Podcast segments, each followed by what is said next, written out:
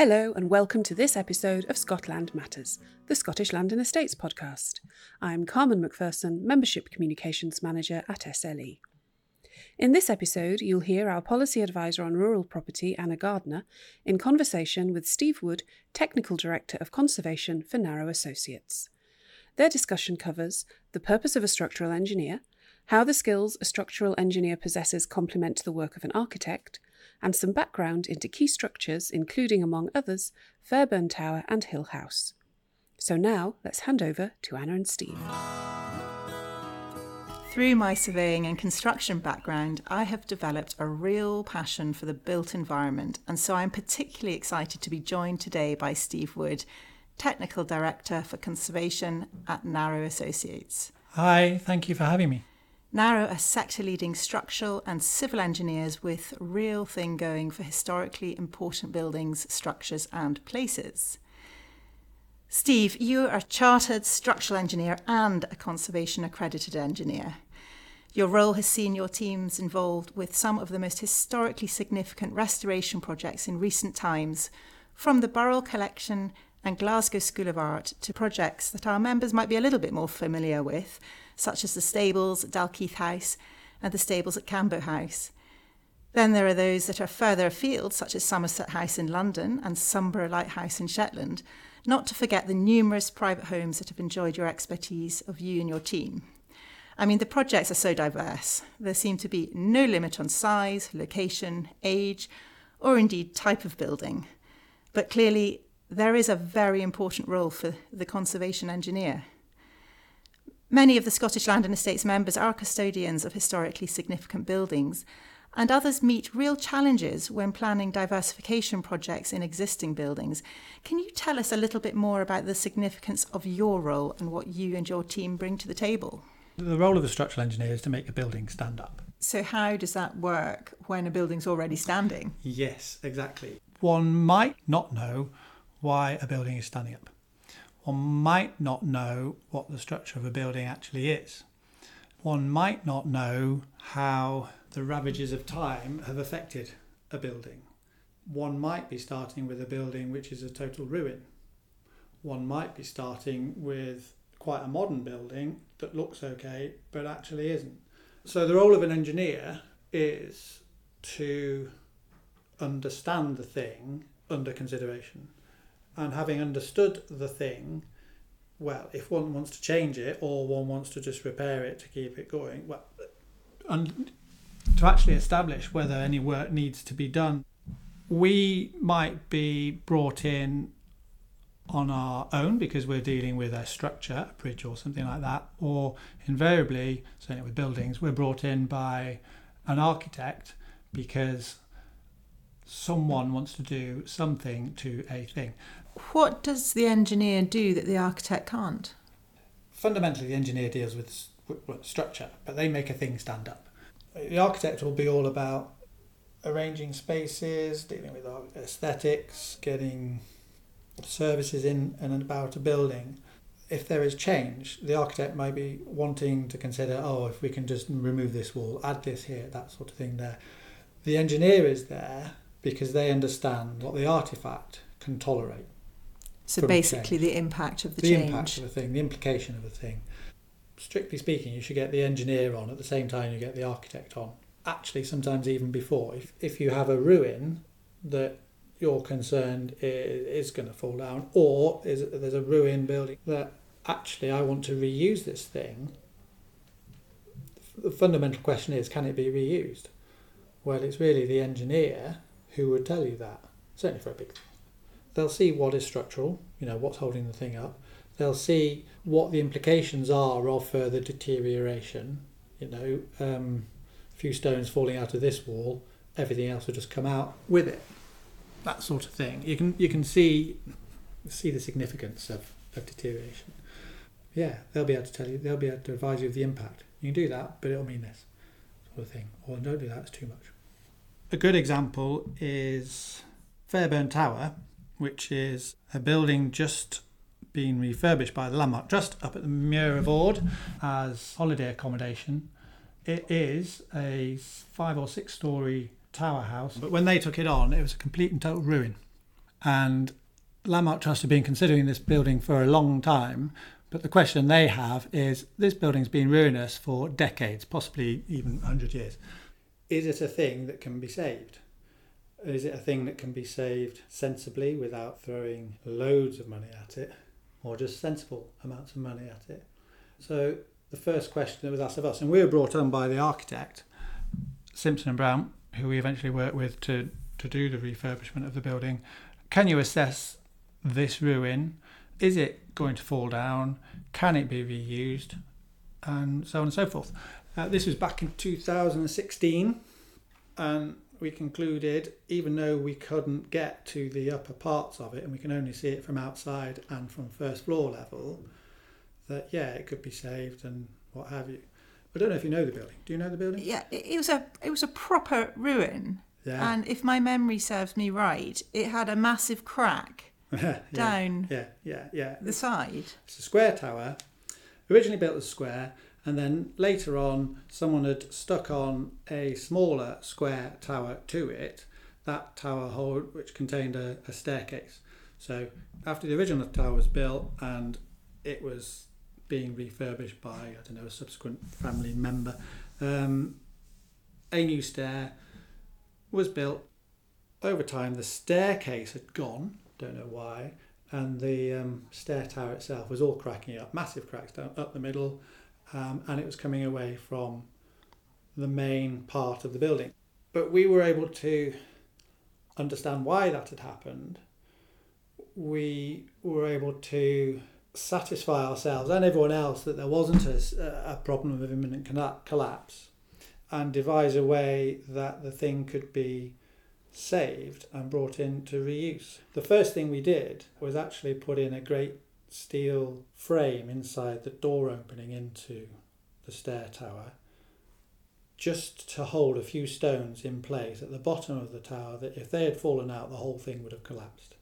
So we put in the steel frame there and that remained in place up until the day when the contractor got the site and started doing the eventual repair works to it. That frame was the one thing which saved the tower, I think. And I suppose this is where architects are specialists in knowing where their strengths are. So they knew that in order to achieve their objectives, they had to bring in you guys to Yeah. ultimately Yeah. work out okay, is this salvageable? Is this actually going to come Yeah. to fruition? Something like that, which is a total ruin. It's about meeting the modern requirements of, well, the 21st century, but in fabric, important fabric. Fairburn Tower is category listed. Um, so integrating the modern requirements of heating, ventilation, decoration, moving around the building, bringing all those into the, the existing fabric. Our role is to deal with the structural side of things, satisfying ourselves that the surviving parts of the building, the walls and things, were sound, structurally capable, and able to, to you know, the building can survive for hundreds of years more now, 500 years more, no reason why it shouldn't be able to. Sometimes you have to repair a building. So Fairburn Tower, case in point, massive cracks up the face of it. If, if you look at the building on the internet, you'll see these cracks. They, you can't quite see them from, from space, but they're big cracks. When you first laid eyes on this, you saw the cracks. What were your first thoughts when you knew what the ultimate proposal was? First thought was, if those stones fall out from above that doorway, the whole thing's coming down. So yeah, we put a frame in. Funnily enough, we put the steel frame in. It's quite a big, chunky steel frame. Everyone looking at it goes, "Ooh, that's a big steel frame. Don't like that. Do we have to keep that?"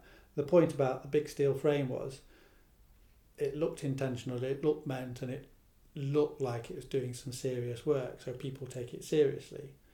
If we'd have put some scaffolding in, well, you know, people might not maintain it and people might not take it seriously.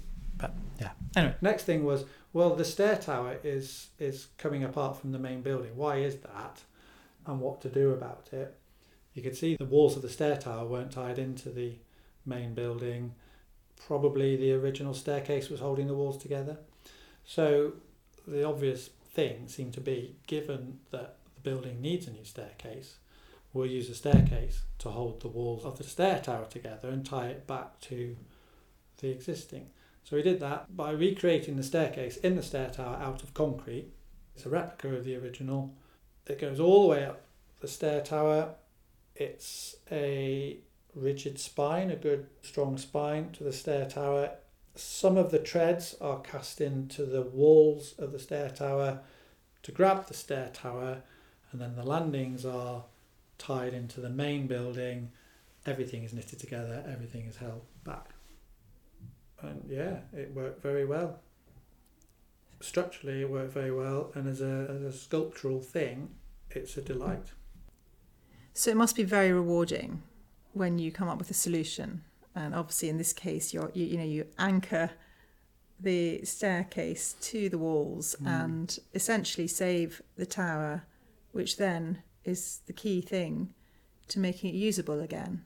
That whole solution forming mindset, uh, approaching the puzzle investigation of how are we going to do this, you've got to to be a very well tuned problem solver when you face something as, as challenging as a ruin that, as you say, would only have taken a couple of stones coming out to mm-hmm, fall Yeah. down. I've always thought that to be a good conservation engineer, well, e- not even a conservation engineer, but to be an engineer who deals well and sensibly, who deals with existing buildings sensibly and deals with them well, it's a mindset. A lot of the time, it's not about the application of modern design codes and British standards and things like that. It's a real, it's, I can only describe it as a mindset because it's an understanding of what the thing is and what's gone on before and always asking the question why? Why is this doing this? Why is that doing that? Why has that happened? And the thing with fairburn is very easy.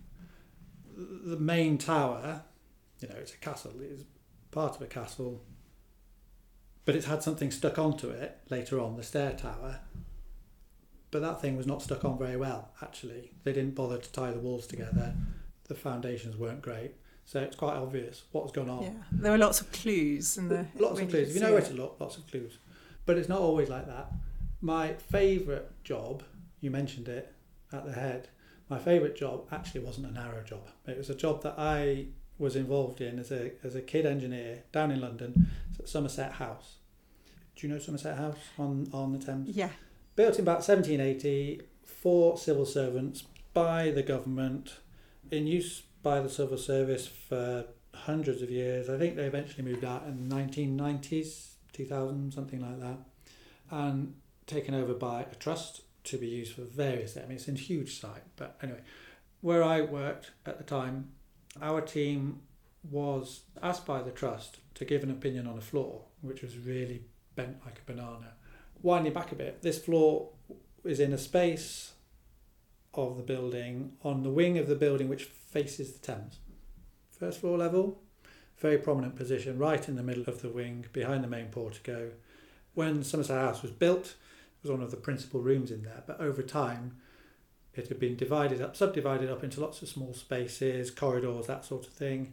And the trust thought, if we can reclaim this room, big, you know, money generating source for us.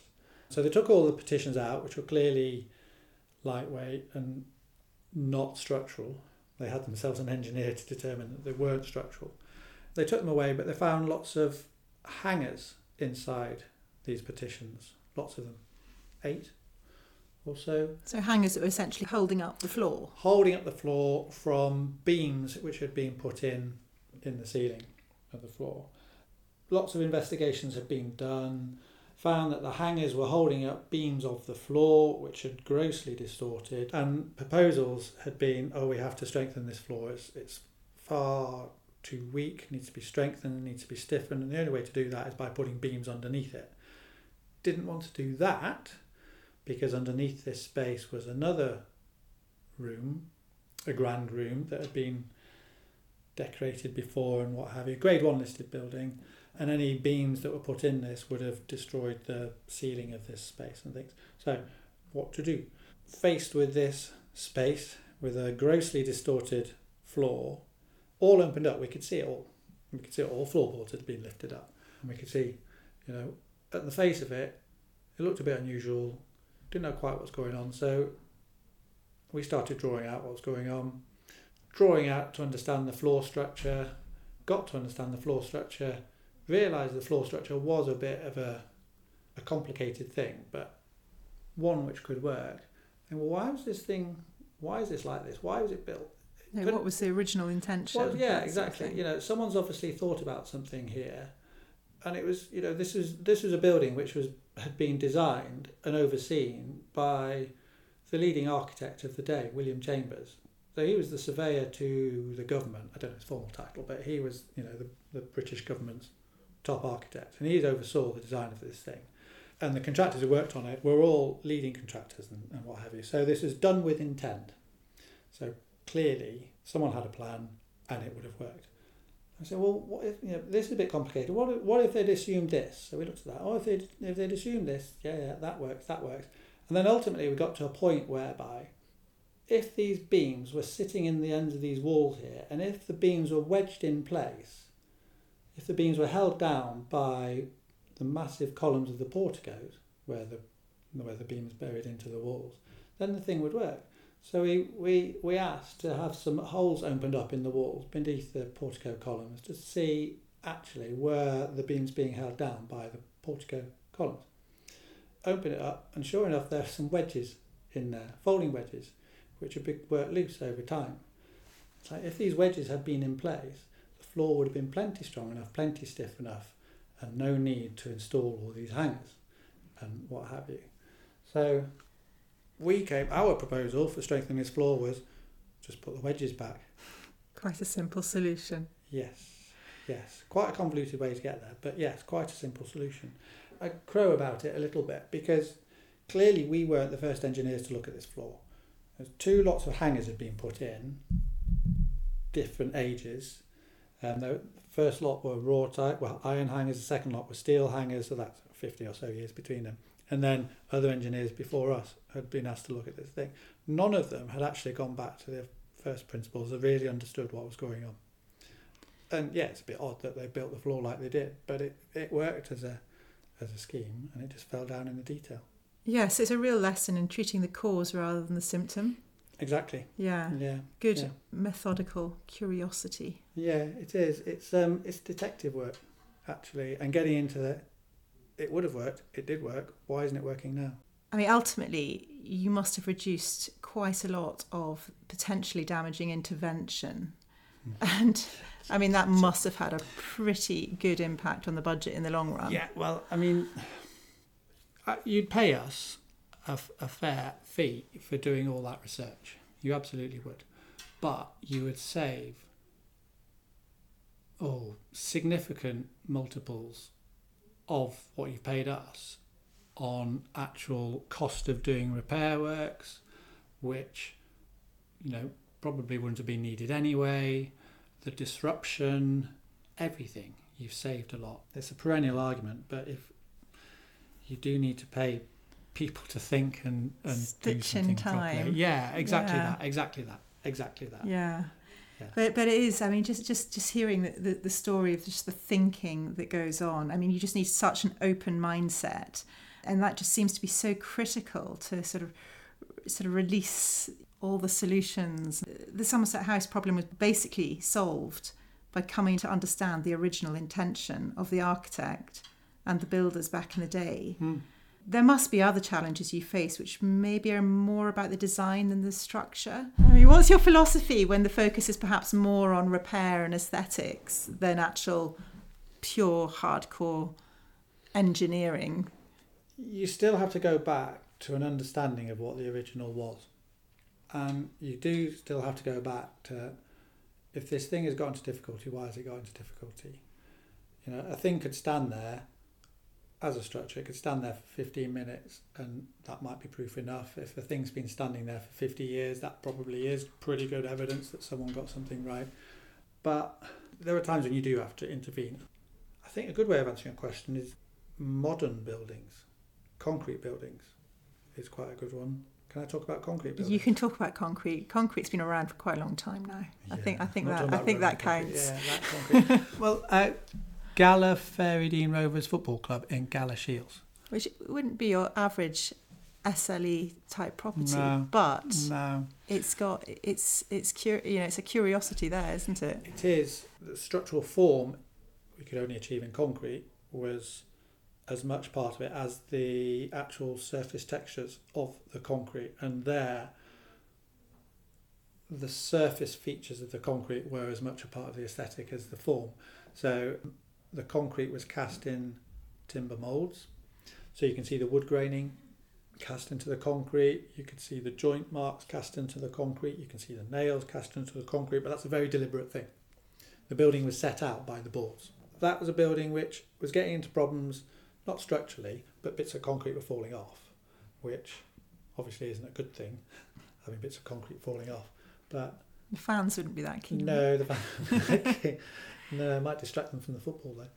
But the concrete that was falling off there was not really a structural problem, but uh, you don't want to have bits of concrete falling off. But also, as the concrete's falling off, it's exposing the reinforcing bars and things, which clearly isn't a good idea.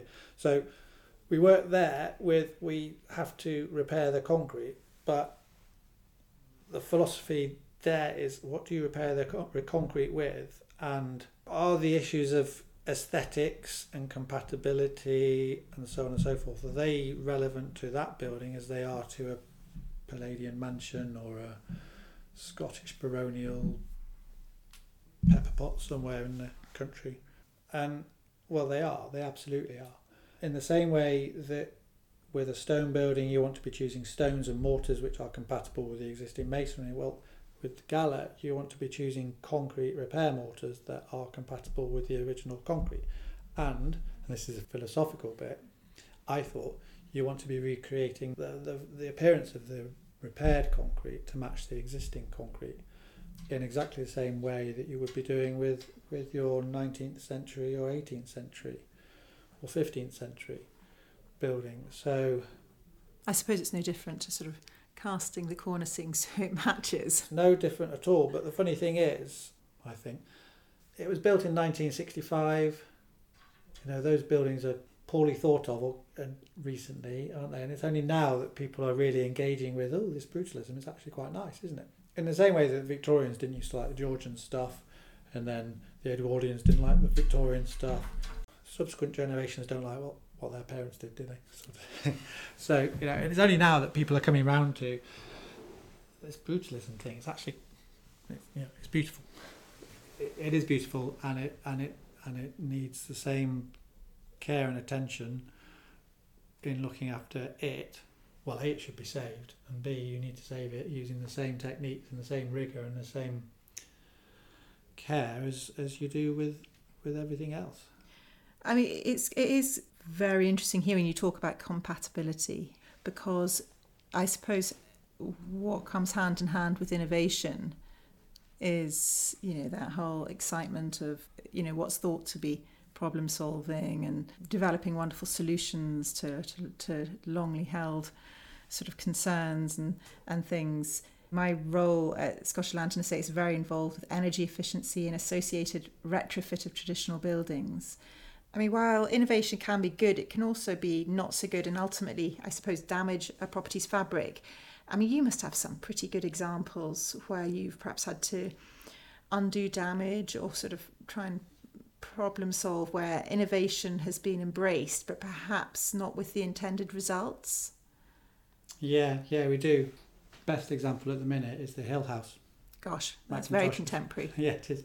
Mackintosh's Hill House in Helensburgh, designed by Charles Rennie Mackintosh.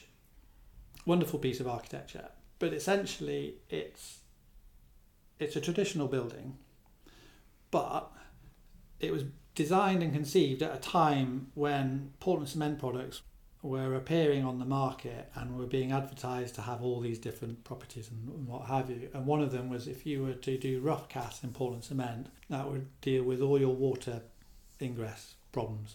Use this. You you don't you So basically, creating a sort of waterproof envelope around yeah, the building. Yeah, yeah. So you put this stuff on all your walls, all outside, and it'll stop all the waters getting in. So Mackintosh embraced this wholesale, and his building is conceived without any of the traditional details you get on a traditionally built building that deal with getting water away from it. So there's no copes on the wall heads, there are no window sills, there are no, you know, projecting courses of stone above your windows, all that sort of thing. He did away with all those details, but the building is built, to all intents and purposes, it is a traditional building. Stone walls, timber floors, that sort of thing. The rough cast cracked. It's a problem with cement. It's quite a brittle material. It cracks. Um, water can get in through the cracks. Can't get out through the cement because it's impermeable, and you have a problem with water ingress in the building. And from pretty much day one, the Hill House has been affected by damp problems.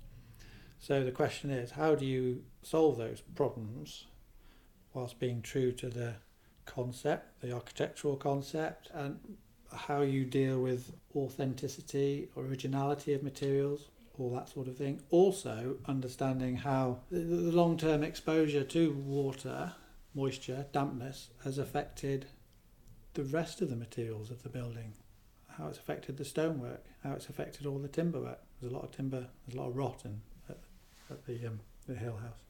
So, yeah, it's, it's a difficult one so it's probably going to keep you out of mischief for, for quite a few more months. Yeah, uh, that's not just us. That's we're led by a team. It's the national. The property is owned by the National Trust for Scotland. They've commissioned us with LDN architects, working with them. Uh, Historic Environment Scotland are assisting.